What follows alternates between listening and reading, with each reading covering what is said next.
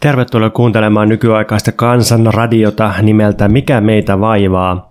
Tätä kansanliikettä sponsoroi suurta kansansuosiota nauttiva ajatuspaja Vasemmistofoorumi sekä laajat kansanjoukot osoitteessa patreon.com kautta Mikä meitä vaivaa, taikka suoraan Patreonin äpillä, jota jokainen kansan henkilö oppii välittömästi käyttämään, kun hän vaivautuu sen asentamaan. Ohjelmamme on viime aikoina kohdannut arvostelua siitä, että käyttämämme kieli on akateemista ja elitististä ja siten esteellistä. Olemme esimerkiksi käyttäneet latinasta johdettua sanaa ambulanssi, kun olisi pitänyt puhua piipaa autosta. Tästä viisastuneina puhumme vasta edes ainoastaan kansankieltä. Veikka, voitko nyt kertoa tavallisen kansan puheenpaarella, että mistä tässä ohjelmassa on kysymys? No systeemissä kujaset plajas nadinkin slabari perään. Et saat slumpaas foodia ja buildju. Se on yksi Battle Royale, kun steppaa köntseks buulaagit tieltä psyyke, ja ennen kuin sä aanaatkaan, saat trumpali tai pizzas kramaat hynaas parvari jossain goisuveikylässä. Fyffeapparaatti plitta hudaan, niin et sä et saa goijaa, sä et orkkaa etkä oo koskaan klaidu. Sieltä tuli perusasioita hienosti 70-luvun stadin slangilla ja vain yhdellä anakronismilla – Voitaisiko kuitenkin päivittää kieltä vähän lähemmäksi nykyaikaista kansaa?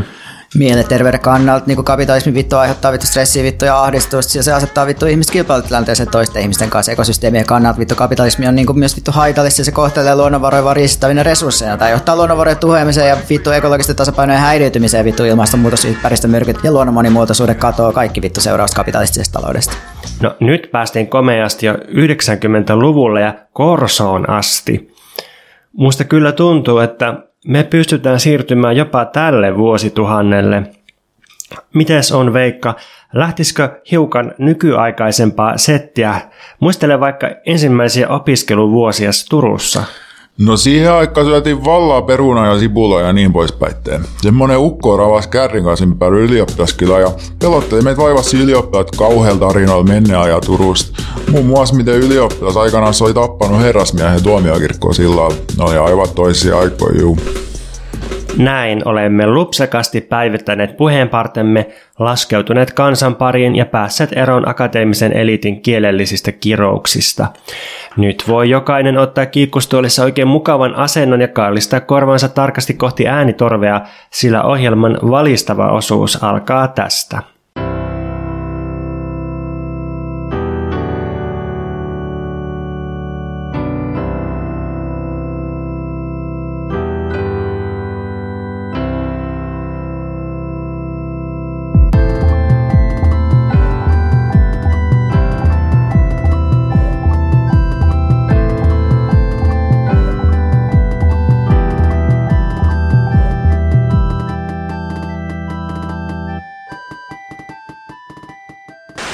Ilmestyykö sun mielestä Mikä meitä vaivaa liian harvoin? No ensinnäkin yritä itse käsikirjoittaa näitä jaksoja useammin kuin kerran kuukaudessa saatana. Toiseksi Meillä on sellainen ratkaisu. Me julkaistaan joka kuukausi yksi lisäjakso Patreonissa. Eli tilaamalla Patreonin sä saat ikään kuin tuplasti enemmän mikä meitä vaivaata.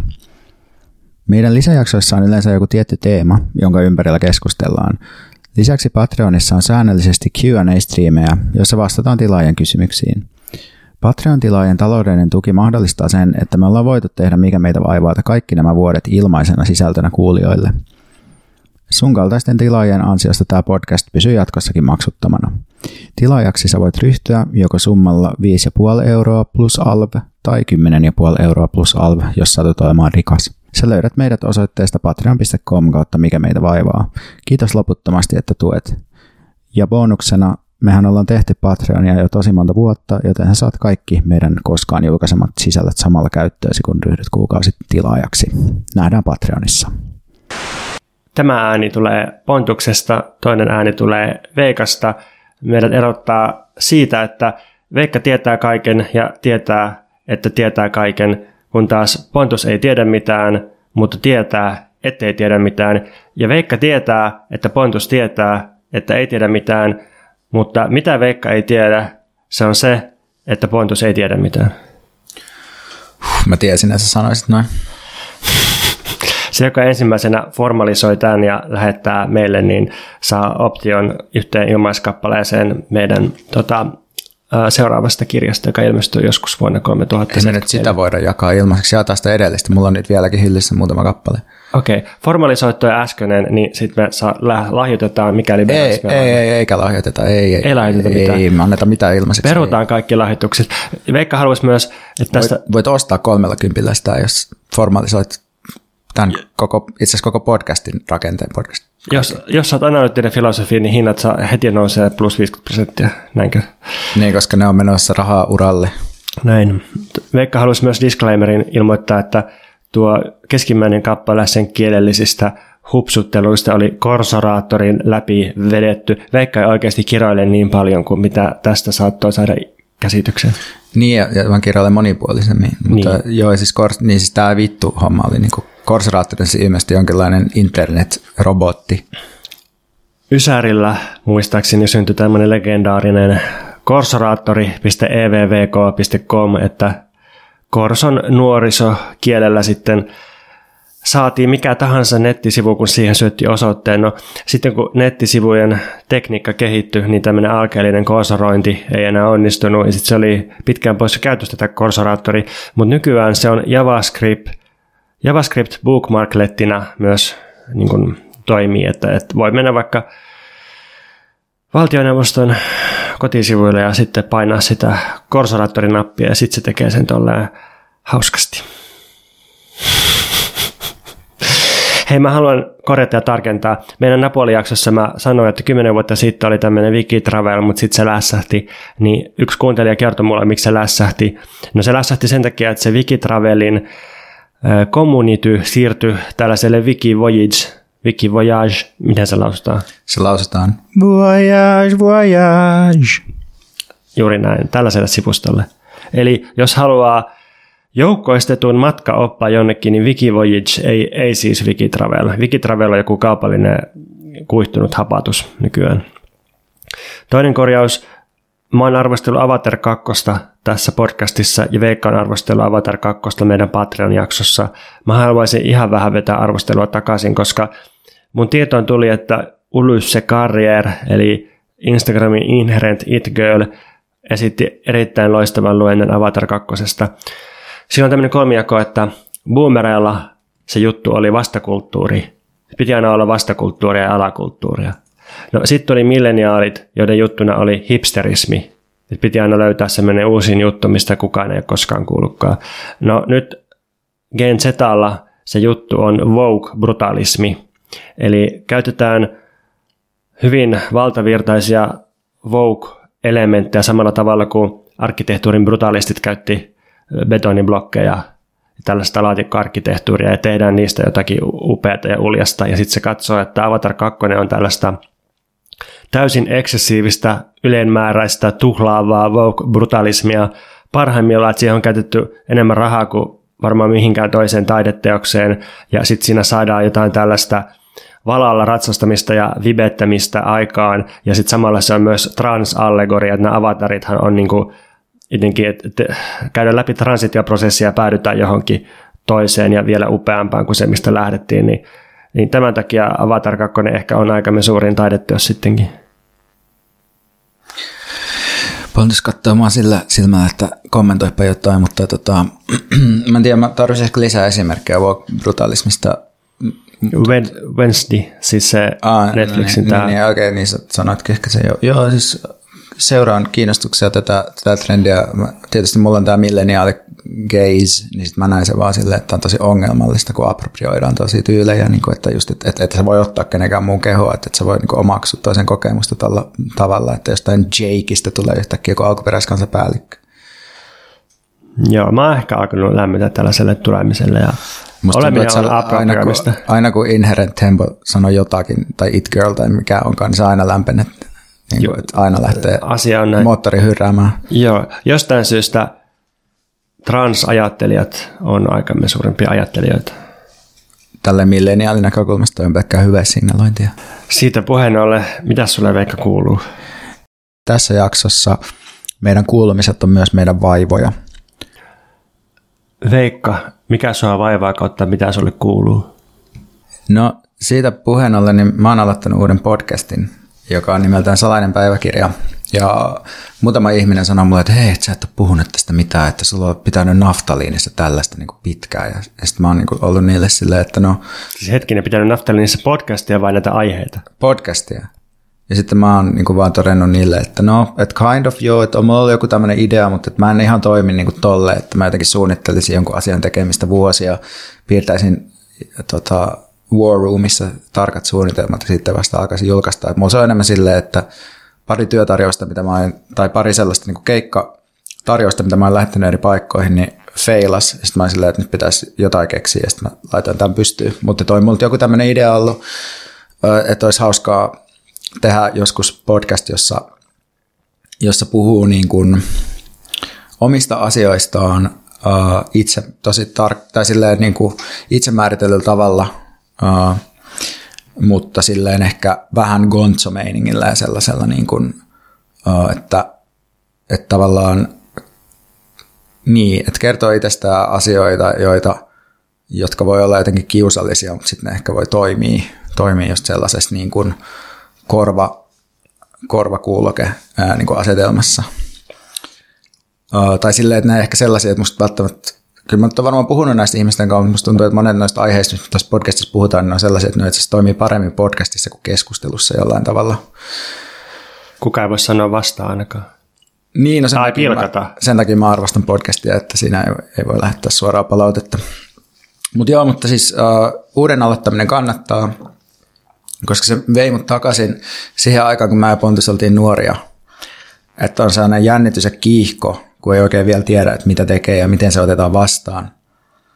Ja sitten samalla, kun on julkaissut tämmöisen uuden podcastin, niin samalla huomaa, että miten etabloitunut setien linnake tämä MMV onkaan, että Mun yksi tuttu, joka kuuntelee meitä, niin se kysyi multa just toissa päivänä, että kuinka vanha MV oli, että ette sitten tehnyt kymmenen vuotta sitä, tai ainakin kahdeksan vuotta. Ja sitten mä sanoin, että ei kun viisi vuotta sitten, se oli että no, kerrankin on tälleen, että, että aika ei mennytkään ihan sillä tavalla kuin ajattelin. Ihanaa, että joku että mä oon tehty tätä kymmenen vuotta. Mutta joo, uh, niin, niin mä, MV on niin jättiläinen verrattuna tähän uuteen podcastiin. Ihan vaan silleen jotenkin volyymin näkökulmasta ja kaikkien edaploitujen käytäntöjen näkökulmasta, että meillä on niin kuin body of work, josta voi olla ylpeä. Mutta sitten uh, mulle ei ole mitenkään superluontevaa esiintyä kuitenkaan.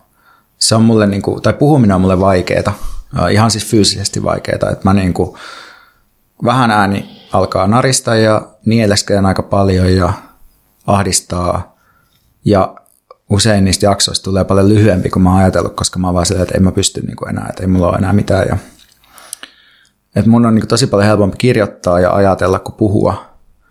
Ja on myös niin kuin huomannut tämän, että vaikka just on tällainen, että puhuu niin kuin omia asioitaan, niin se on, silloin kun se on tämmöinen tilanne, tämmöinen esiintymistilanne, niin se edellyttää aina sitä niin sanottua kaltaistumisen prosessia, eli jotain toiseksi tulemista. Ja tätä on ehkä vaikea ymmärtää, ellei jotenkin ole kokenut sitä, että esiintyy. Että se ei ole, että sä astut niinku ulos itsestäsi tavallaan, tai niinku astut jonnekin semmoiseen niinku trans, onko se sitten transversaaliseen tilaan, en tiedä, liminaaliseen tilaan.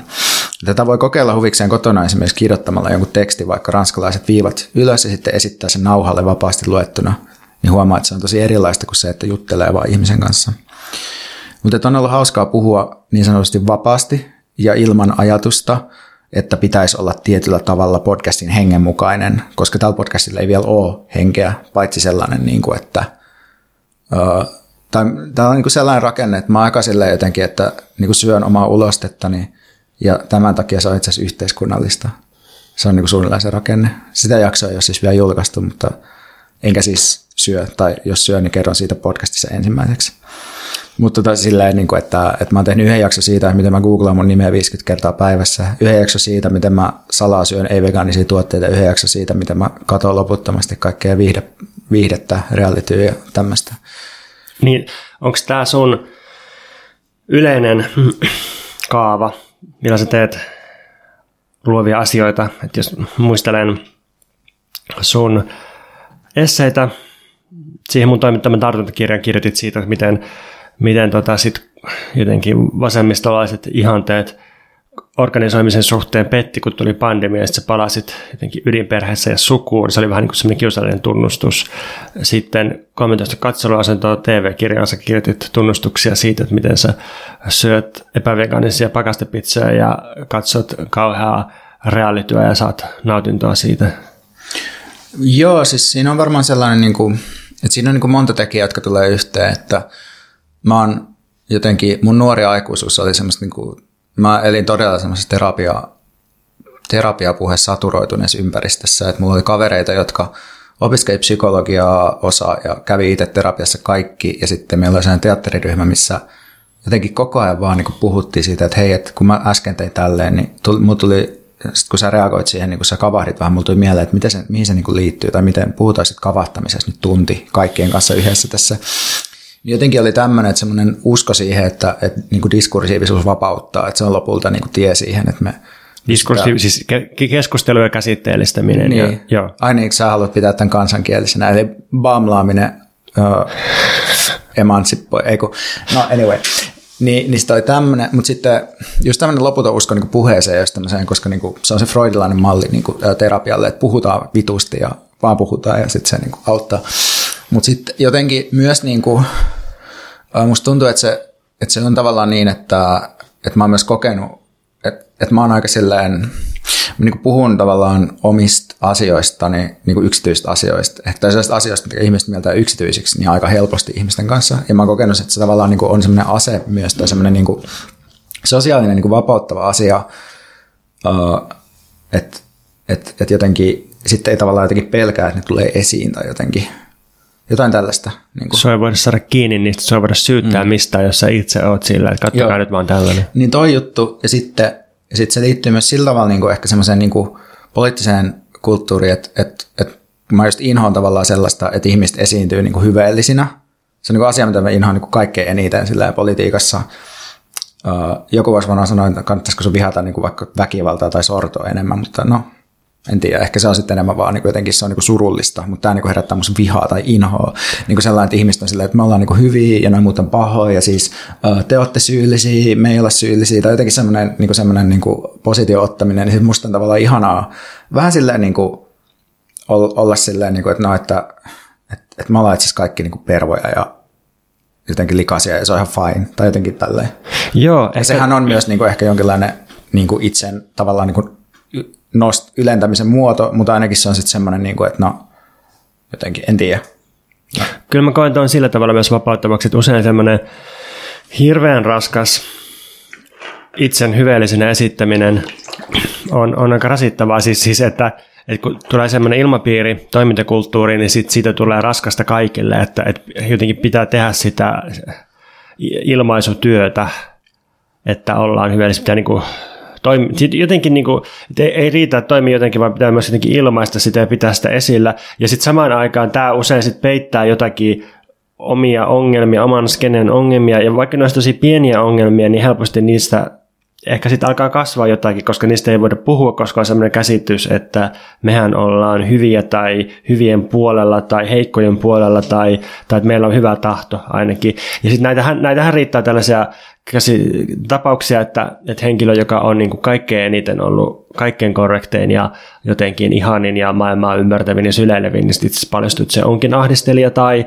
tai jotenkin jotakin vähän outoa meneillään ja sitten tästä taas poliittiset viholliset saa myllynsä vettä, kun on silleen, että no niin, kattokaa nyt, kaikki Vogue-ihmiset on oikeasti kusipäitä tai jotain tällaista. Että se se, se niin kuin johtaa aika, aika hankaliin ja raskaisiin rakenteisiin helposti semmoinen loputon hyvälistäminen.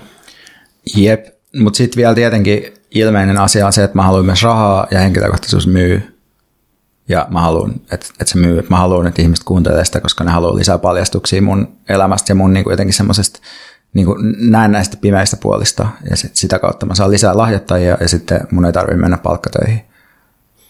Musta Siinä oli pieni tunnustus tähän jaksoon. Musta on tärkeää, että Pekka, Veikka joudun menee palkkatöihin ja mua aina harmittaa, kun Veikan salainen päiväkirja podcastin jakso loppuu, koska mä haluaisin jatkaa pelaamista ja kuuntelemista ja sit mä oon maksanut Veikalle 3,50 kuussa siitä, että mä saisin Patreonista lisää kuulla Veikkaa. Että mä en siis saa Veikkaa tarpeeksi elämään, niin mä oikeasti maksan Veikalle tästä ihan mukisematta. Uh, Mutta mä, mä siis suosittelen oikeasti, että ihmiset kuuntelee kaikista podcast-palveluista tätä podcastia ja sitten myös Patreonista maksaa sen 3,50, jotta saa lisää Veikkaa elämäänsä. Yksi juttu, mikä mulla tulee tässä mieleen, on se, että meillä oli semmoinen pieni rahariita silloin, kun mä julkaisin tämän podcastin ja sä, mä tiedän, että sä olet vihanen mulle silloin, kun sä aloit Patreon tukijaksi. Ja sitten mä mietin, että onko se ollut itse asiassa semmoinen niin ele, semmoinen itse korottamisen ele, että, että, että kato, mä teen tämänkin, vaikka, vaikka sä riistät mua, niin mä teen tämän silti. Muistaakseni mä en ollut sinä päivänä vihainen, että se kiukku tuli vasta seuraavana päivänä kun me jatkettiin keskustelua tästä asiasta. Niin joo, että silloin se vielä ajattelit, että on ihan ok, mutta sitten se viha tuli vasta jälkijättöisesti. Joo, eka se oli semmoista puhdasta itsekästä hedonismihalua, että, että niin kuin eka jakso ilmaisena loppu, haluan lisää, tilaan tuotteen, jotta saan lisää.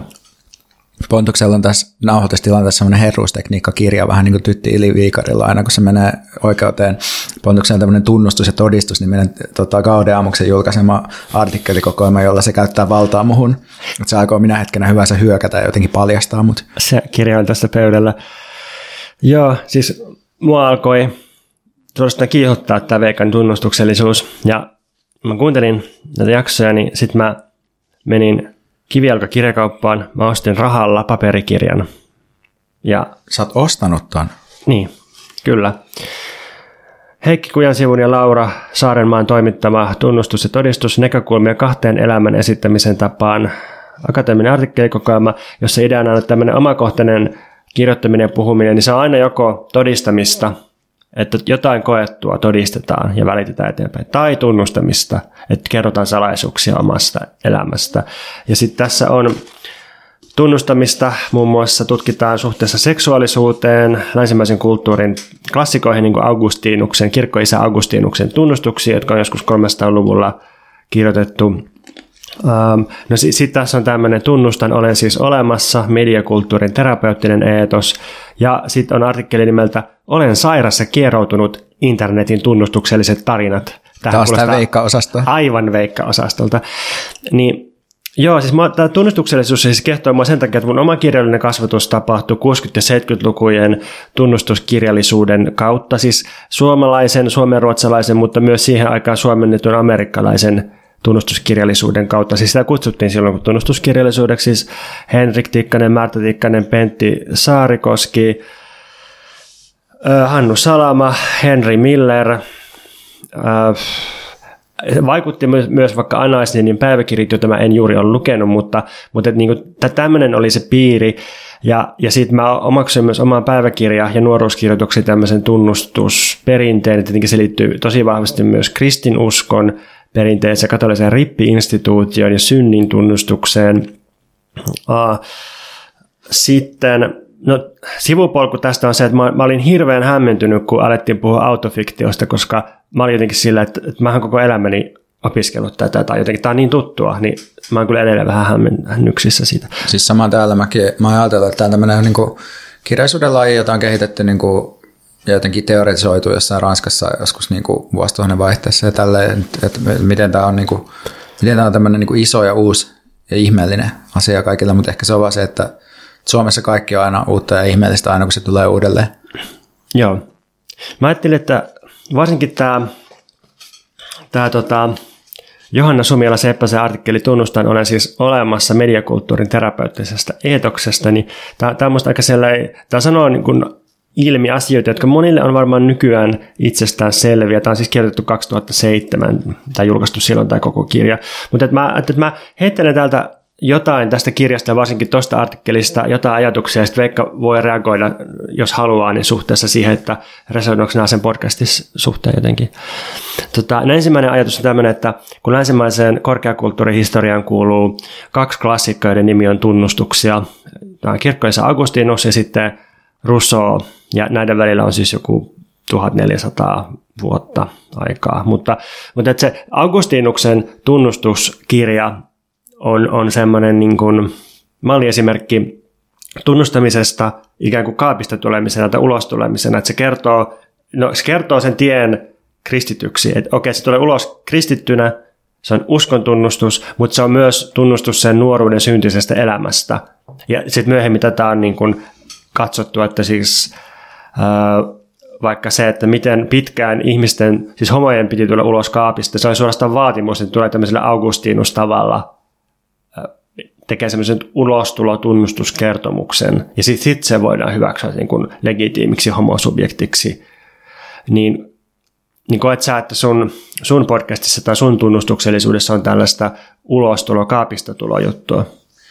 No eh, ehkä sitten olisi, jos sitä ei olisi jo tapahtunut niin pitkään sitä tunnustuskäyttäytymistä, mutta musta tuntuu, että tässä vaiheessa sille mä en enää ehkä yllätä ketään niin kuin mun näkemyksillä hirveästi tai niin kuin sanomisilla.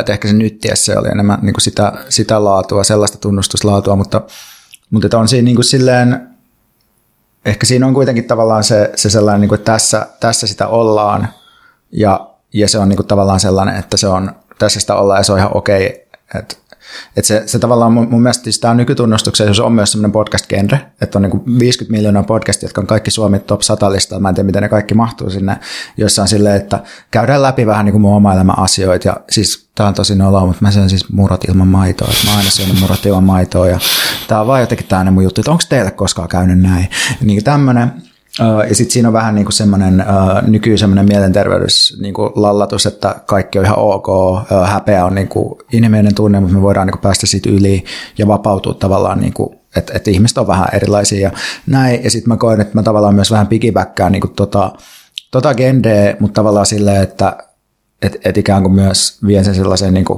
hyveelliseen niin nettivasemmistolaismaailmaan, missä tavallaan jotenkin ihmiset on vähän niin silleen, että – vähän niin kuin holier than thou, tai että on semmoinen yleinen kulttuuri, että ihmisen pitäisi olla niin kuin hyvä, ja sitten tavallaan yrittää olla silleen, no en, ei, ei, ei olla hyviä, että, että hyvyys ei ole mikään hyvä tavoite.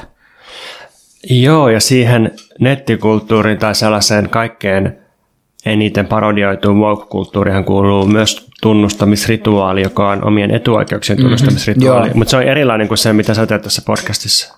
Joo, koska niinku, tuossa ei ole niinku tuomari, silleen, että, että mun ei tarvitse pyytää anteeksi, tai silleen, että se just vaan se, että, että voi olla silleen, niin, että se on, joo, se on erilaista, mutta en, en mä nyt tiedä, siis tämä on myös, niinku, tämähän on just tämmöistä niinku, uh, tämä ei ole mitään taidetta, mitä mä teen, mutta siis silleen, että mä ajattelin, että jos taiteilija julkaisee teoksen, niin se on hirveät väkivaltaista taiteilijakohtaa, että sitten se pitää niinku antaa jotain haastattelua siitä teoksesta, koska mitä järkeä siinä on?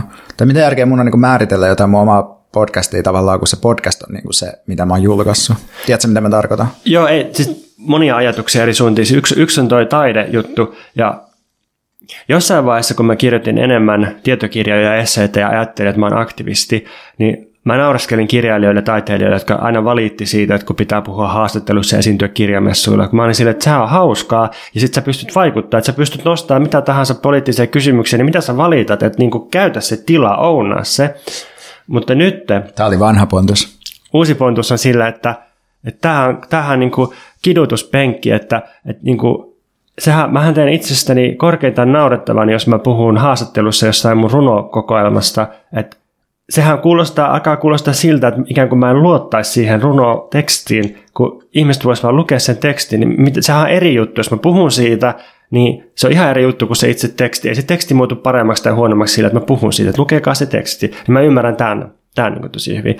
Mutta toi oli muista kiinnostavaa, mitä sä puhuit tuosta tuomarista, kun tota, siteeraan tällaista tekstiä, että länsimaisessa kristillisessä perinteessä tunnustamisen varhaisin muoto oli julkiripittäytyminen, jossa sitaatti Raskaisiin tai julkisiin synteihin, kuten murhaan, Jumalan pilkkaan tai aviorikokseen langennut kristitty anoi seurakunnan edessä Jumalan anteeksi antamusta ja sovintoa seurakunnan kanssa. Sitaatti päättyy. Tämä oli joltain Ruokanen nimiseltä tutkijalta tässä artikkelissa siterattu.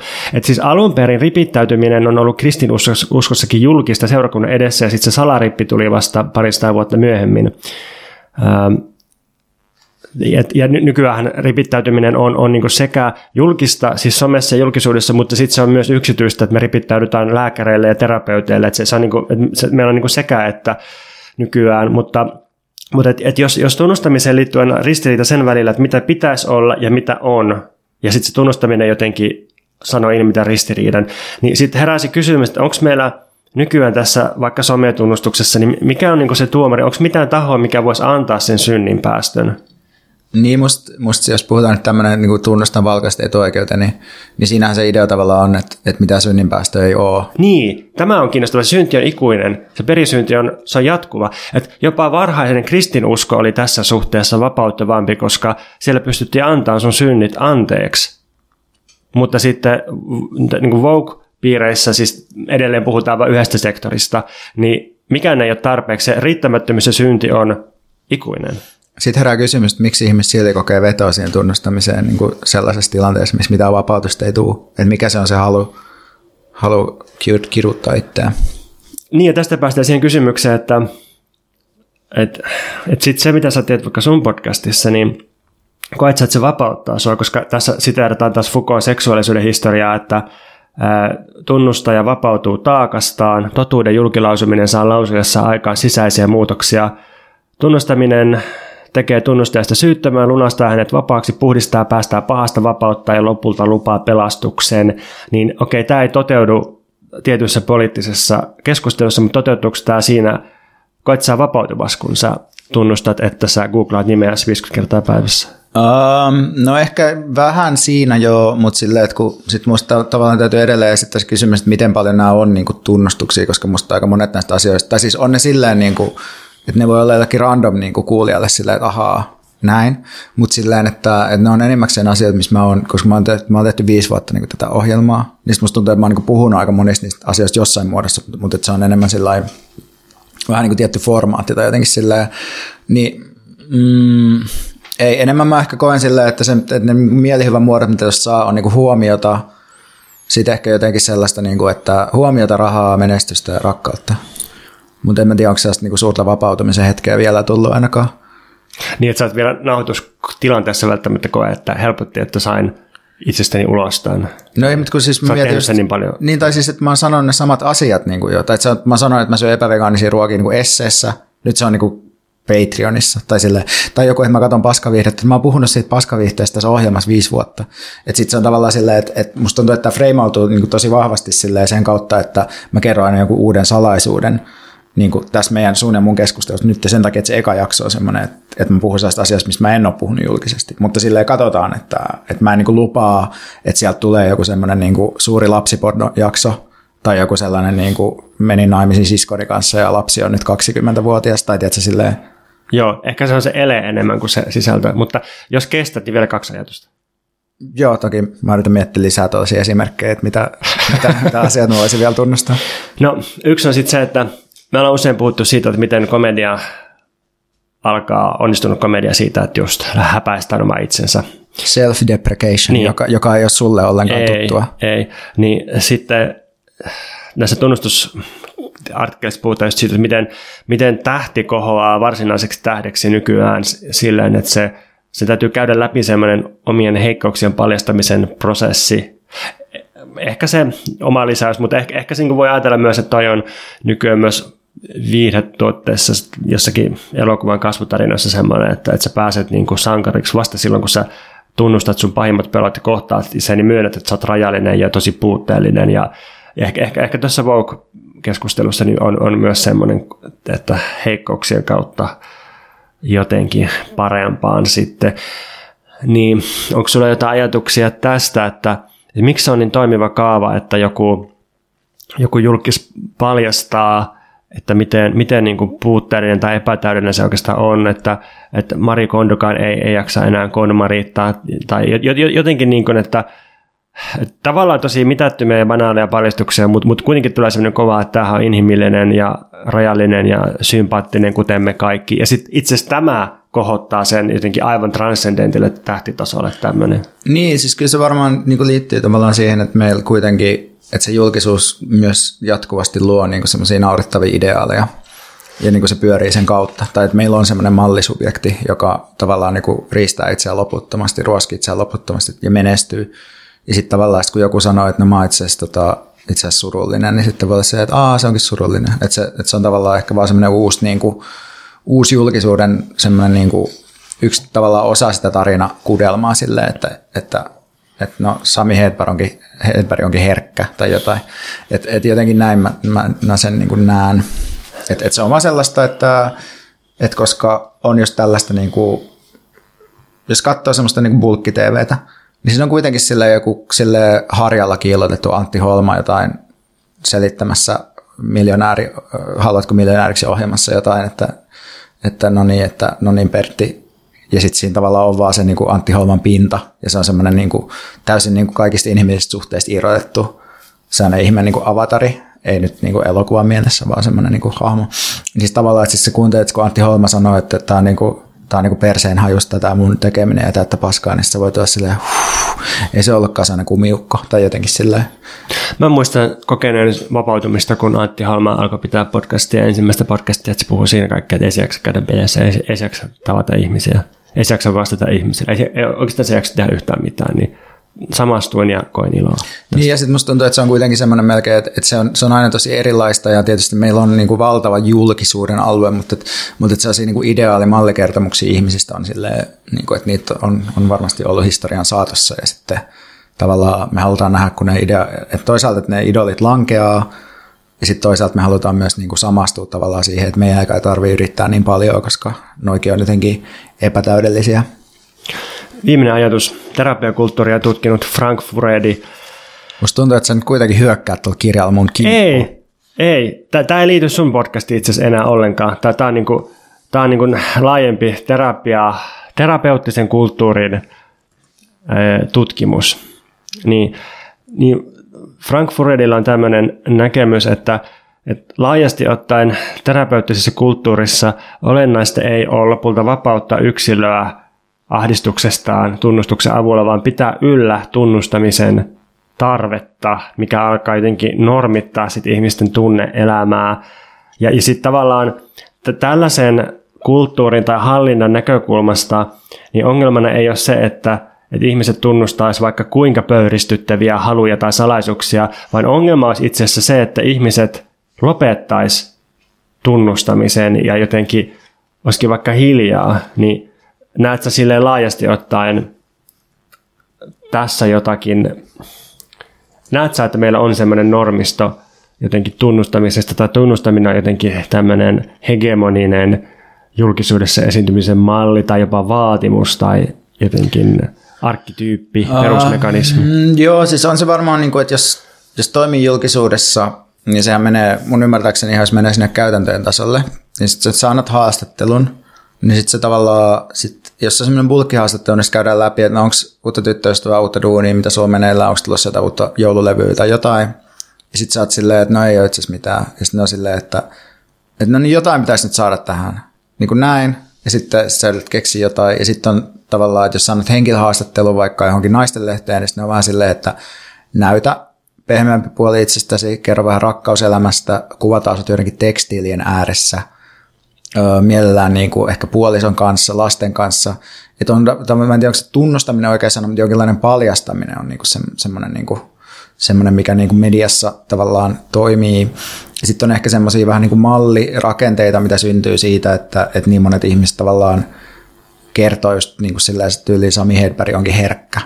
Tavallaan, että se on semmoinen, että se on semmoinen valuutta nykyään. Että, tota, että jos nyt puhutaan niin kuin julkisesta tunnustamisesta, niin kyllä mä näen, että niitä niin kuin, et rakenteita ja tavallaan kannustimia siihen niin kuin on aika paljon, kyllä, mutta sitten mä en osaa ehkä analysoida sitä silleen, kun toi liittyy niin moniin instituutioihin, niin kuin terapiainstituutioihin ja niin kuin lääkäreihin ja, ja tavallaan kaikki kyselylomakkeisiin ja markkinatutkimuksiin ja tavallaan, että, että ihmisestä kerätään niin monella tavalla erilaista tavallaan tietoa, että onko se, niin kuin, onko se julkinen tunnustaminen täysin eri asia vai jotenkin sama asia kuin tämä kaikki muu.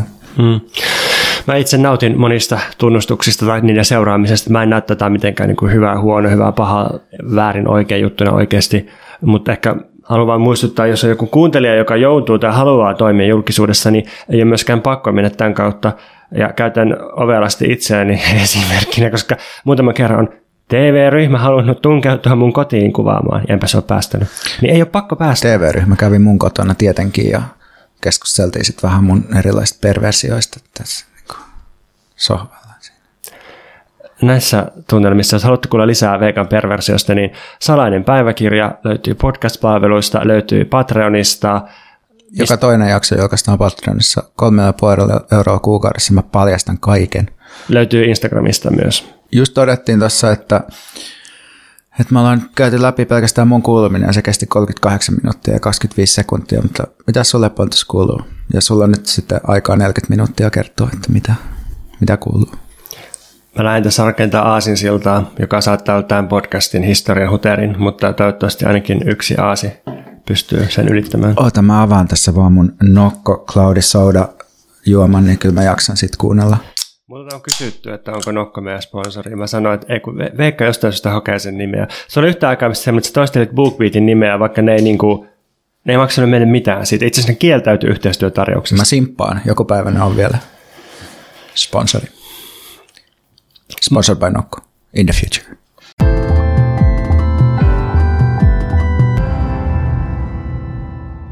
Pontus, mitä sulle kuuluu kautta mikä sua vaivaa?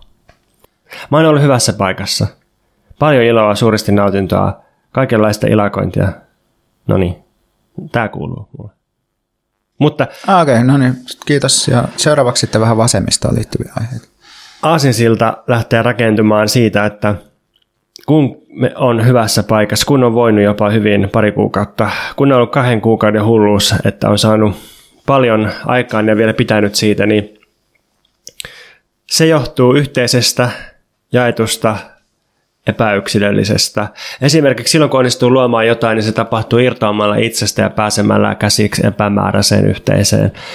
Filosofi Elisabeth Gross sanoi yhdessä haastattelussa hyvin toisen filosofin Gilbert Simodonin pohjalta tälleen, että, että kun yksilö luo jotain uutta, itse ihan sama, että onko se joku keksintö tai taideteos tai, tai joku ajatus, niin se tapahtuu osallistumalla tällaiseen epäyksilöllistymisen prosessiin. Siis ei niin, että yksilö löytää sisältää jotakin ja ilmaisee sen luovasti, vaan luominen on aina sitä, että siihen on, siinä on jotain epäpersonaalista jaettua, johon päästään käsiksi. Jotenkin hajotaan siitä yksilöllisyydestä sen verran, että päästään käsiksi siihen johonkin epämääräiseen, virtuaaliseen, jaettuun, vähän sumuiseen tuolla jossakin leijuvan esiyksilölliseen, johonkin kollektiiviseen, johonkin mielikuvitukselliseen. Siihen voi päästä käsiksi monta kautta tapaamalla ihmisiä, lukemalla kuolleita kirjailijoita, öö, todella monta erilaista tapaa päästä käsiksi, mutta niin kuin tavallaan itsensä sisältä sitä luovuutta ei löydy. Eli vaikka luominen laitetaankin yksilön nimiin, niin se oikeasti syntyy yhteisestä, yhteinen on se edellytys. Ja nyt me aletaan päästä kohti Mietin vaan, että onko tämä semmoinen kunnon self-deprecation, että, että se on nyt niin kuin pari viikkoa kannettu aasilla ympäriinsä ja palmun lehviä levitetty eteen ja tällaista. Ja nyt sä oot silleen, niin kuin, että no, että se niin kuin, koko fam ja crew niin kuin teki tämän kaiken, että en mä olisi yksin pystynyt. Just näin. Mutta sehän ei ole self-deprecation, vaan se on niinku, niinku koko henkilöstön ylösnostamista, tunnustuksen jakamista kommunitylle. Ja nyt me aletaan päästä kohti tällaista kuviota, joka on helppo jotenkin idealisoida. Se kuvio menee silleen, että, että okei, okay, jätän kolme. On yksityinen, julkinen ja yhteinen. Yksityinen, siis yksity- yksityisomaisuus, markkinat, yritykset, liiketoiminta. Julkinen, eli siis valtio, kunnat. Tämmöinen selvästi säädelty valtiollinen ja kunnallinen. Ja sitten on se yhteinen. Mitä on yhteinen? No, mä oon katsonut, YouTubessa on tämmöinen kommunismin kyselytunti video, kaksosainen video, joka on Anna Kontulan kanavalla julkaistu ja, ja tota, siinä sitten Anna Kontula, Tuomas Nevalin ja, ja sitten Pinja Vuorinen, Niin, Tuomas Nevan Linna ja Pinja Vuorinen. mitä mä sanoin? Linja. Kun Oi sä menossa jo Pinjaan, niin Pinja niinku linja, niin. Joo, hätiköin, niin. Tuomas Nevan Linja. Nevan Pinja. Linja-aho. Puhuvat kommunismista, tunnustautuvat kommunisteiksi. Kuka muistaa Vesa Linja-aho vielä? Minä muistan ja ostaisin edelleen käytetyn sähköauton, jos joltain, niin Vesalta. Tota, ne puhuu kommunismista ja sitten siinä on esimerkkinä, että esimerkiksi perheiden toiminta yleensä on jollain tavalla kommunistista sillä tavalla, että se ei mene pelkän määräilyn kautta, se ei mene markkinamekanismien kautta, se on jonkinlaista jaettua yhteistyötä. No, on ehkä aika erilaisia perheitä, mutta periaatteessa kavereiden organisoimat muutot on kommunistisia ja y- yhteisiä. Tällä, et, eihän ne niinku, että okei, että sä voit ostaa muuttopalvelun, sitten joku julkinen muuttopalvelu, ehkä ulosotto, ulosottoviranomainen voisi olla semmoinen, mutta muutothan usein kuitenkin hoidetaan tälleen yhteisesti kavereiden kesken. Kirjasto, vaikka sitä säännellään julkisesti ja kun, se on kunnallinen instituutio, niin kirjastokin on lopulta tämmöinen yhteinen kommunistinen ähm, instituutio. No niin, me päästään nyt tällaiseen määritelmään, että, että kommunismi on jonkinlaista tämmöistä perustason jakamista ja yhteistyötä, jossa vahvistetaan ja turvataan sitä, mikä on yhteinen, yhteistä vaurautta. Ehkä voidaan vielä laajentaa, että kommunismi ei mikään ihanteellinen yhteiskuntamalli, vaan se on liike, liikehdintää, jossa edistetään tällaisia yhteisvaurauksellisia käytäntöjä.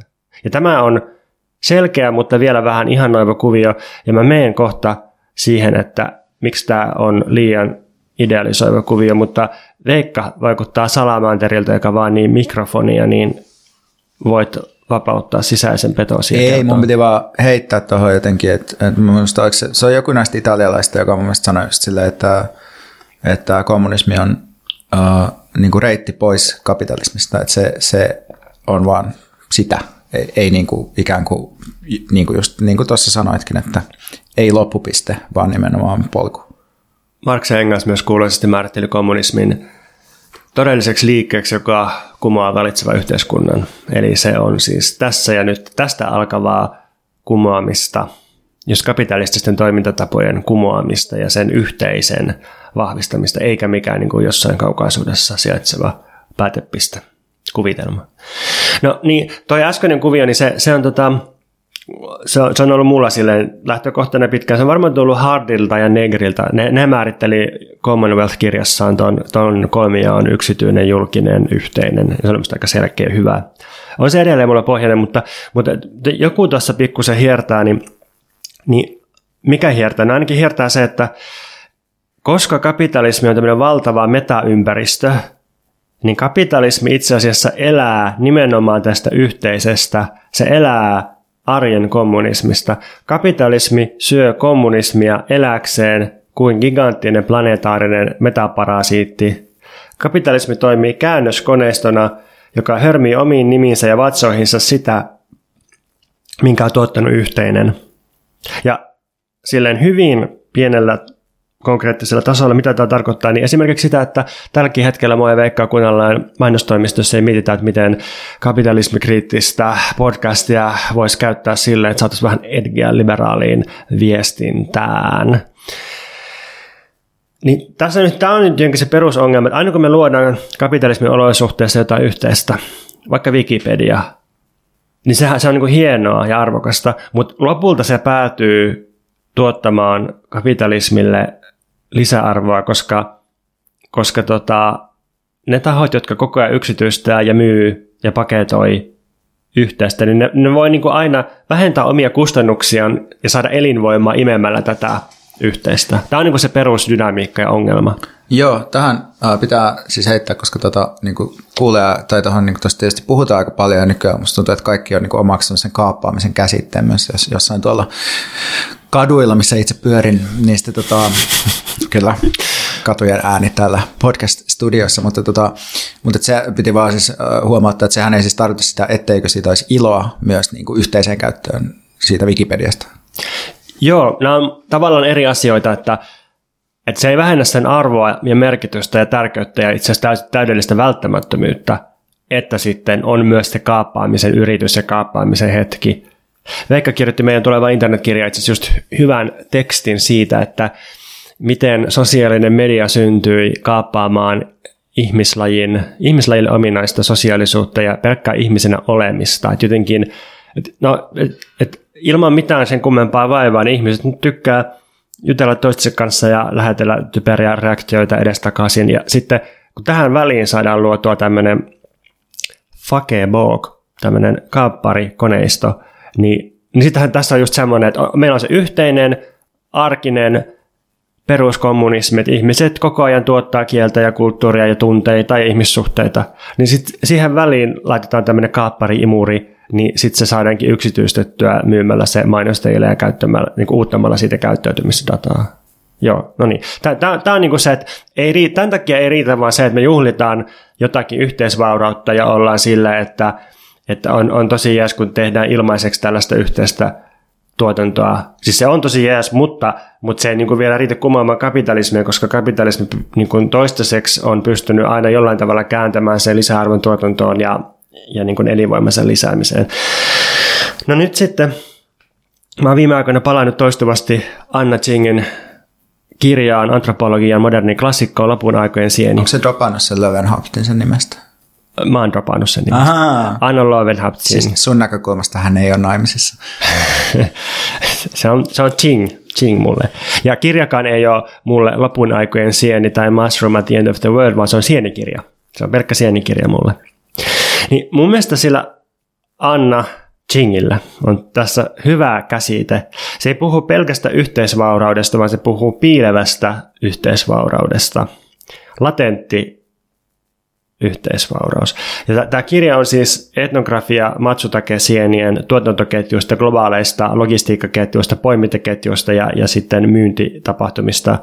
Ja Matsutaket tunnetusti on tällaisia sieniä, jotka ei kasva laboratoriossa millään, mutta ei kasva myöskään koskemattomassa luonnossa. Ne kasvaa ainoastaan ihmisten raunioittamassa tai myllärtämässä maassa, vanhoissa talousmetsissä, ihmisten tuhoamassa luonnossa tai luonnossa, jota ihminen jollain tavalla hoitaa. Ne on tämmöisiä raunioituneen metsämaailman sieniä, jotka tekee uutta elämää kapitalismin tuhoamasta maastosta käsin. Niin tässä nyt on jotakin. Mä en ehkä täysin ole ajatellut tämän loppuun asti, että saattaa sitä kiinni, mutta, mutta tämä on musta sellainen malli, josta me voitaisiin alkaa ajattelemaan tätä kuviota vähän uusiksi, että lähtökohtana on se, että, että kaikki syntyy ja elää yhteisvauraudesta, mutta me huomataan sitä yhteisvaurautta vaan harvoin, vaikka sitä on kaikkialla. Ja toisaalta se yhteisvauraus tai jotenkin tämmöinen yhteinen kasvualusta on aina vasta aluilla. Se pursuaa toteutumattomia mahdollisuuksia. Ja musta se, se on niin kuin hyvä posthumanistinen käsitteellistäminen tästä, että, että yhteisvauraus ylittää ihmiset, koska erilaiset eliöt luo toisista eroavia elinympäristöjä. Ja yhteisvauraus ei ole myöskään hyväksi kaikille, koska tietynlainen yhteinen sulkee toiset pois. Joku jää aina tappiolle, se on aina epätäydellistä. Sillä hirveän banaalilla tavalla, mitä tämä voisi tarkoittaa ihmisyhteiskunnissa, on sellainen, että voidaan helposti ajatella yhteisvaurauden muoto, joka eh, tuhoaisi biljonäärit ja niin tekisi mahdottomaksi sellaisen yksityislentokoneella lentelyn pois Super Bowlista.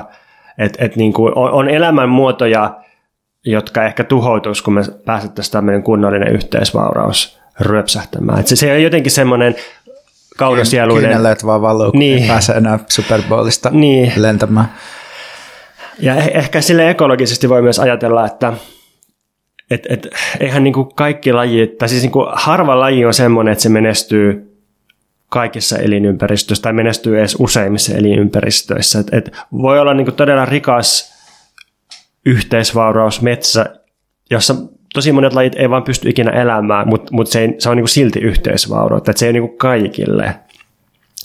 Ja sitten se on, se on tämmöinen piilevä yhteisvarallisuus, niin sitä on myös vaikea institutionalisoida, koska se usein lähtee syntymään Anna Chingin sanoen rikkomuksista, tartunnasta, piittaamattomuudesta, salaisista metsäretkistä.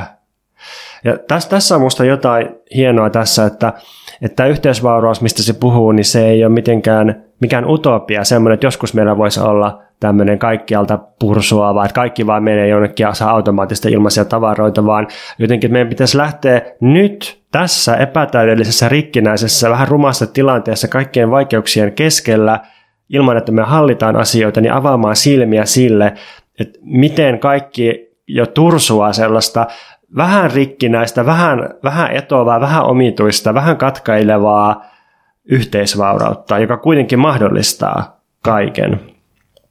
Ja sit tästä, tästä niin se Tsing pääsee siihen, mikä musta on niin kaiken ytimessä, siis elämän ytimessä, yhteiskunnan pohjalla, myös meidän podcastin taustalla on musta tämä idea, että, että yksityisomaisuus saa melkein aina alkunsa piilevästä yhteisvauraudesta, jota ei tunnisteta yhteiseksi vauraudeksi. Esimerkiksi sienet niin syntyy siitä, että on maanalaiset näkymättömät rihmastot, on puut, joiden kanssa sienet elää jonkinlaisessa symbioosissa, on metsässä eliöiden liikenne, siellä pörräävä tämmöinen kuhina, ja sitten se itiöemä, se sieni, joka nousee maan pinnalle, niin se ei synny ilman tätä koko piilevää yhteisvaurautta. Ja sitten se, se mahdollisuus, että joku poimija voi tulla ja ottaa napsasta sen sienen koriinsa ja, ja että niin kuin tavara muotoistaa sen omaisuus eräksi, ja sitten se voi myydä se jonnekin, joka voi myydä se jonnekin, joka voi myydä se jonnekin, ja sitten se ilmaantuu irrotettuna kauppatavarana kelmutettuna jonnekin kauppaan. Tämä kaikki on mahdollista vain sen piilevän yhteisvaurauden takia. Jotenkin tässä on symboli kapitalismin yleisestä toiminnasta, että yhtäältä on metsäliikenteen rihmaston muodostus, ja sitten toisessa päässä on yksityinen sienitavara. Ja sitten Anna Tsing vielä vertaa, että että meidän käsitystä autonomisesta minästä voi verrata sieneen, koska molemmat on huomaamatta jäävän katoavaisen yhteisvaaroiden näkyviä hedelmiä. Tässä kirjan toiseksi viimeisessä luvussa muistaakseni tämmöinen lause, että yksityisomistuksen hurma on maanalaisen yhteisvaurauden hedelmä. Tähän voi musta tiivistää kaiken. Joo, hyvin tiivistetty. Ja toi on ihana kirja toi lopun aikojen sieni, suosittelen sitä kaikille luettavaksi, koska se tavallaan tekee just tuo, mitä sanoit tuossa lopussa, että siinä on tavallaan niin kuin kaksi kuvaa, tai oikeastaan niin kuin yksi, yksi, pysäys, yksi stilli ja sitten yksi leffa, silleen, että on niin kuin liikkuva kuva, joka on se niin kuin tuotanto, tuotantoprosessi ja sellainen niin kuin, tavallaan ketju, jossa tapahtuu näitä käännösprosesseja, joista niin kuin, sit saadaan jotain sieniä jostain niin kuin, ikään kuin siirrettyä kauppatavaraksi lopulta vaan tämmöinen joku niin kuin täysin abstrahoitu arvo jollain sienituotteella. Ehkä jos mä palaan vielä mun kuulumisiin tätä kautta kaiken tämän jälkeen, niin mun pointti on se, että, että jos joku ihminen vaikka menestyy tai saa jotain hyvää, voi hyvin, niin tavallaan se ei ole epätodellista, vaikka sen on tuottanut tämä maanalainen yhteisvauraus. Siis että, että onhan ne sienetkin todellisia, ne on hyvänmakuisia ja todellisia ja näkyviä, vaikka niiden edellytyksenä on se yhteisvauraus. Mutta ne ei, ole, ne, niin kuin, ne ei voi popsahtaa maasta ne sienet tai se, se menestys tai hyvinvointi ilman sitä yhteisvaurautta. Mutta tämä ei tarkoita, että meidän pitäisi jotenkin väheksyä sitä lopputulosta tai väliaikaista lopputulosta. Niin ja sitten se on tavallaan niin kuin, kuitenkin ehkä niin, että, että aika paljon meitä pommitetaan niitä stilli niin kuin kuvilla versus tavallaan se, se tavallaan prosessuaalisuus ja liike.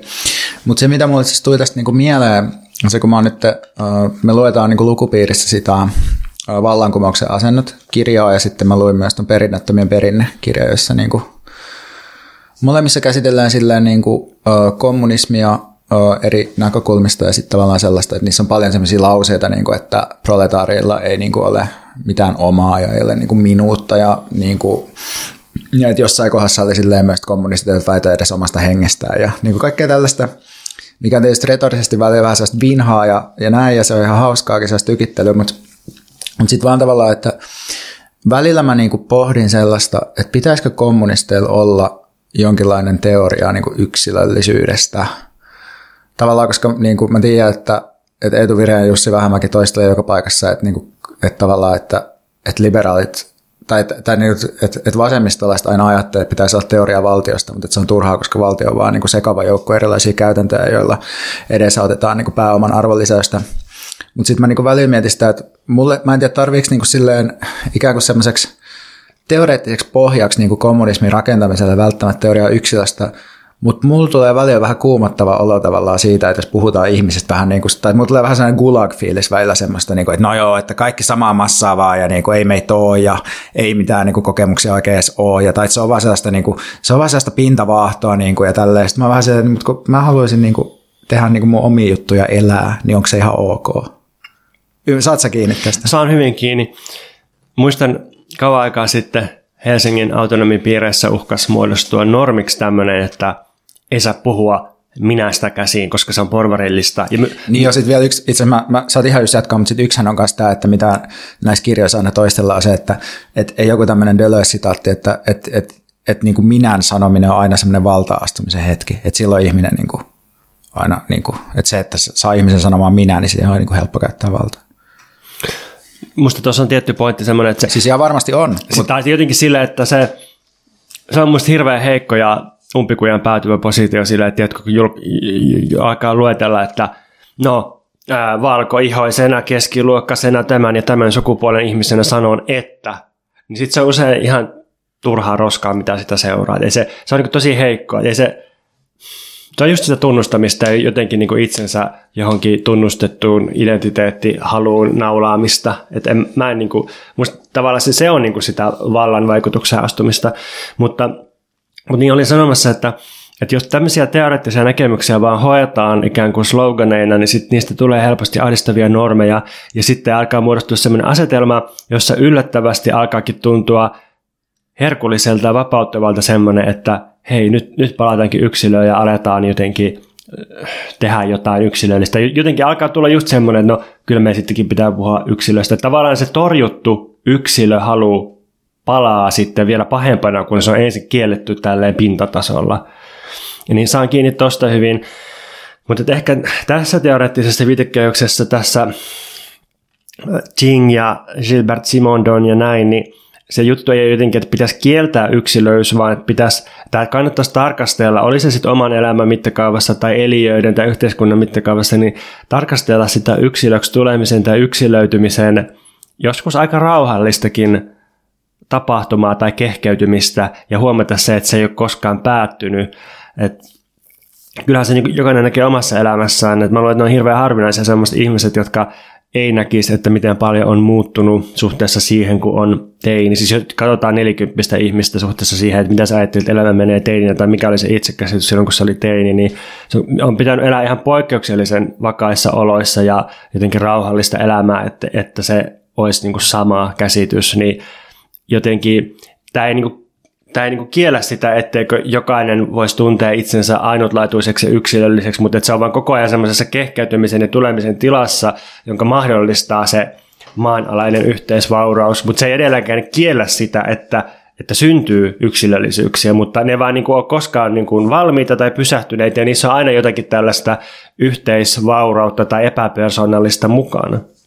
Joo, toi on musta hyvä, hyvä muotoilu ja varmaan tässä niin on jollain tavalla niin kyse siitä, että koska meillä on niin kuin, me eletään sellaisessa niin kuin yksilökultissa sillä tosi vahvasti, että joka paikassa tavallaan on se tietty semmoinen niin kuin, porvarillisen yksilön niin kuin, malli, joka on mun mielestä vielä silleen, että se on vähän niin kuin, että musta se on nykyään silleen, että se on sellainen kvantifioitu niin kuin markkina, markkinayksilö, joka on vähän erilainen kuin sellainen niin kuin luova neroyksilö, tai silleen, että se on nykyään sellainen, että se voidaan määrittää erilaisilla mittareilla, että miten hyvä ja millainen se on. Mutta joka tapauksessa, niin kun lähtee silleen, että jos lähtee tämän yksilöllisyyden kritiikistä, niin tosi helposti se tavallaan menee silleen, että sitten niinku purkaa sen ikään kuin palloiksi ja repii sen kappaleeksi ja osoittaa, että sillä ei ole mitään perustaa ja näin, mutta sitten tavallaan musta tuntuu, että, että se välillä voi niinku tuntua vähän pelottavalta just sen takia, että sitten se niinku jää ikään kuin se kritiikki tavallaan sellaiseen niin kuin romukasaan tai silleen, että sä jäät siihen, että sä oot repinyt niin kuin jotain kappaleiksi. Joo, mun mielestä ahdistusta voi käyttää hyvänä mittarina tästä kaikesta. Siis siinä mielessä, että kun ihmisiä ahdistaa, niin mikä niitä ahdistaa? Niin usein niitä ahdistaa just yksilönä oleminen, semmoisena kapseloituna yksilönä oleminen. Ja mun selitys sillä esimerkiksi, että minkä takia videopelien pelaaminen on niin epäahdistavaa, siis, siis niin kuin, mikä olisi termi, vapauttavaa. Silloin kun pelaa pelejä, niin ei, ei koe olevansa ahdistunut yksilö. Niin mulle se ainakin itselleni on peräisin siitä, että et, no mitä videopelit on? Ne, ne, on, ne, on, niin kuin, ne on järjestelmiä, ne on systeemejä. Ne on systeemejä, joissa on tietyt logiikat, ehkä on jotain todennäköisyyslaskentaa, on, on sääntöjä, on toimijuutta, on reunaehtoja, on, on mahdollisuus yhdistellä sääntöjä luovasti ja näin, niin tämä on epäpersonaalista, että kun pelaajana osallistuu järjestelmään, niin silloin se oma yksilöys hajaantuu osaksi sitä systeemiä. Silloin on osana sitä, sitä niin kuin pelin järjestelmää, ja se, se vapauttaa ahdistuksesta. Vastaavasti, jos, jos pääsee käsiksi johonkin sellaiseen taiteeseen tai viihteeseen, josta nauttii, niin siinä on niin kuin ehkä aika laajakin joku, miksi sitä nyt voisi sanoa, perinne tai, tai tämmöinen joku kielellinen, visuaalinen kenttä, joka ei ole koskaan peräisin vain yhdestä ihmisestä, yhdestä tekijästä, vaan jotta se teos on mahdollinen, niin siinä on pitänyt olla valtava määrä kaikkia aineistoa. Ja sitten kun pääsee käsiksi siihen ja se alkaa avautua itselle omassa kokemuksessa, niin tämä jotenkin helpottaa, koska sitten ei olekaan enää niin kuin vaan omien juttujensa varassa sille yksilönä maailmaa vastaan. Mutta sitten ainakin silloin, ainakin mua, niin silloin kun mua alkaa ahdistaa erityisen pahasti, niin se johtuu siitä, että mä koen, että mä oon just semmoinen irrallinen yksilö, semmoinen CV-subjekti, joka taistelee muita vastaan ja erityisen paljon mulla alkaa tulla ahdistuksen tunteita kaikista vertailusta, siis sellaisesta, että jos mulla on kokemus siitä, että mä oon samalla gridillä, samalla mittarilla, samassa pylväsdiagrammistossa muiden kanssa, niin se on, se on todella, todella ahdistavaa. Mutta sitten kun pääsee ihan pikkusen sellaiseen hajoavaan yhteiseen käsiksi, ja nä- näkee niin kuin kauhean määrän eroja ja aineistoja levittäytyvän ympärinsä joka suuntaan, niin se helpottaa mua. Joo, mutta kuulijoille semmoinen vaan, että jos, jos teet pelottaa, niin kuin, että kommunismi tarkoittaa sitä, että teidät saadaan ennen pitkää tappaa vaan sen takia, että koska on niin kuin joku semmoinen epämääräinen massa ja sitten se massa ei vaikka mahdollista ovesta sisään, niin osa pitää leikata pois, niin, tota, niin luultavasti näin ei kuitenkaan tule käymään. Me voitaisiin myös miettiä arkkitehtuuria uusiksi ja rakentaa isompia viaukkoja. No tämä on just yksi ratkaisu siihen, että ei tarvitse niin murhata tovereita.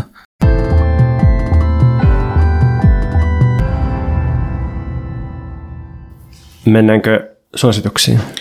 Joo, mennään. Mä en yleensä tilaile suomalaisia suoratoistopalveluita, koska mä ei kiinnosta. Mutta tota, ja Yle Areena palvelee hyvin, mutta nyt meillä on Viaplay, koska kaverin puoliso on tehnyt musiikit semmoiseen Munkkivuori-nimiseen sarjaan. Ja se on aika hyvä. Se on Jani Volasen ja Pirjo Longan kirjoittama juttu, joka sijoittuu 80-luvun helsinkiläiseen Munkkivuoren lähiöön. Siinä on lapsia pääosassa ja se, siinä on semmoinen niin kuin lapsuustunnelmat. Siinä on ihan hauska sellainen näkökulmatekniikka, että aikuisten puheista ei taju mitään, koska ne on aina vähän silleen jotenkin oven takana tai kuule puolet lauseesta. Tai jotenkin se, se niin kuin feidautuu jonnekin sinne taustaan. Ja se, se tuntuu jotenkin tosi, että se on niin kuin onnistunut aika hyvin. Ja siinä on semmoinen vähän animistinen fiilis, että jotain epämääräistä on heti tuolla niin kuin näkyvän rajan takana. Tai semmoinen jonkinlainen niin kuin humina ja kauhu, ää, niin se, se on ollut kiva. Sitten vaan huomaa, että miten huonoja suomalaiset TV-sarjat on, koska sitten kun katsoo jotain, mikä on tehty silleen hyvin, niin sitten hei, että tämä on aivan uskomatonta vallankumouksesta, että tämä ei ole ihan perseestä.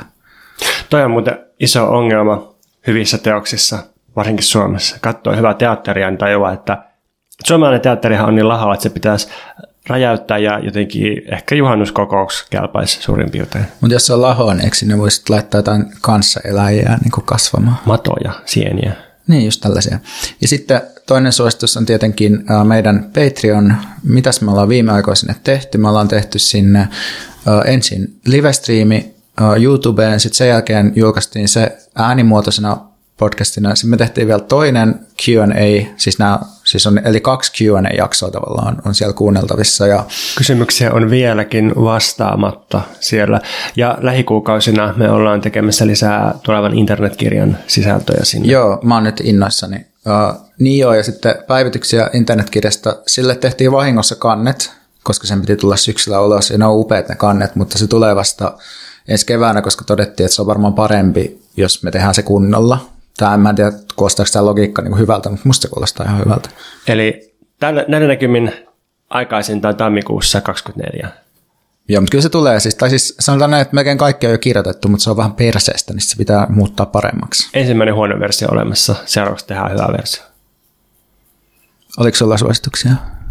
No, matkalla tänne mä kuuntelin jälleen kerran sivumennen podcastia ja mä oon sitä ennenkin suositellut, mutta kyllä mun täytyy vaan uudestaan suositella, koska mä oon sen podcastin ikuinen fani. Ja taas kerran ne teki sen, että niillä on siis, kuuntelin sellaista jaksoa kuin Tyhmyyden ylistys. Ja taas kerran oli silleen, että aha, ne puhuu Iida Raumasta. sen hävityskirjasta, että eiköhän tästä nyt ole puhuttu ja kirjoitettu, eiköhän me itsekin ole tästä puhuttu, mitä sitä voisi saada irti. Ja sitten ne saa kaiken irti siitä, se on niin kuin se on uskomattoman hyvä. Ne lähtee puhumaan suomalaista kyykytyskulttuurista ja sitten puhuu pitkään sotalapsien lähettämisestä Ruotsiin, äh, siis toisen maailmansodan aikana ja miten siinä oli suomalaisten poliitikkojen oman edun tavoittelua ja kilverin kiilotusta takana ja miten se johti tiettyyn kollektiiviseen traumaan ja jotenkin siinä, vaan niin kuin yhdistyy niin sulavasti semmoinen sivistys, jossa ei ole mitään tärkeilevää tai pönöttävää. Että se on, että jotenkin se, että, että voi olla hauskaa ja tosi oppinutta ja tosi kevyyttä yhtä aikaa. Ihmissuhteet, viihde, tuuba, politiikka, lukeneisuus, kirjallisuus, taide, voi olla kaikki samalla tasolla. Kuulostaa melkein niin kuin meidän podcastilta. Vähän pitäisi vaihtaa noita hashtageja, mutta aika hyvä kama ollaan taas tehty. Vaikka itse sanotkin. Niin, mutta kuka tässä nyt puhuu lopulta, ei ole mitään minä. Kuunnelkaa, kun Pontus syö vanukasta. Pontus söi veikan vanukkaan, voi viitun vittu.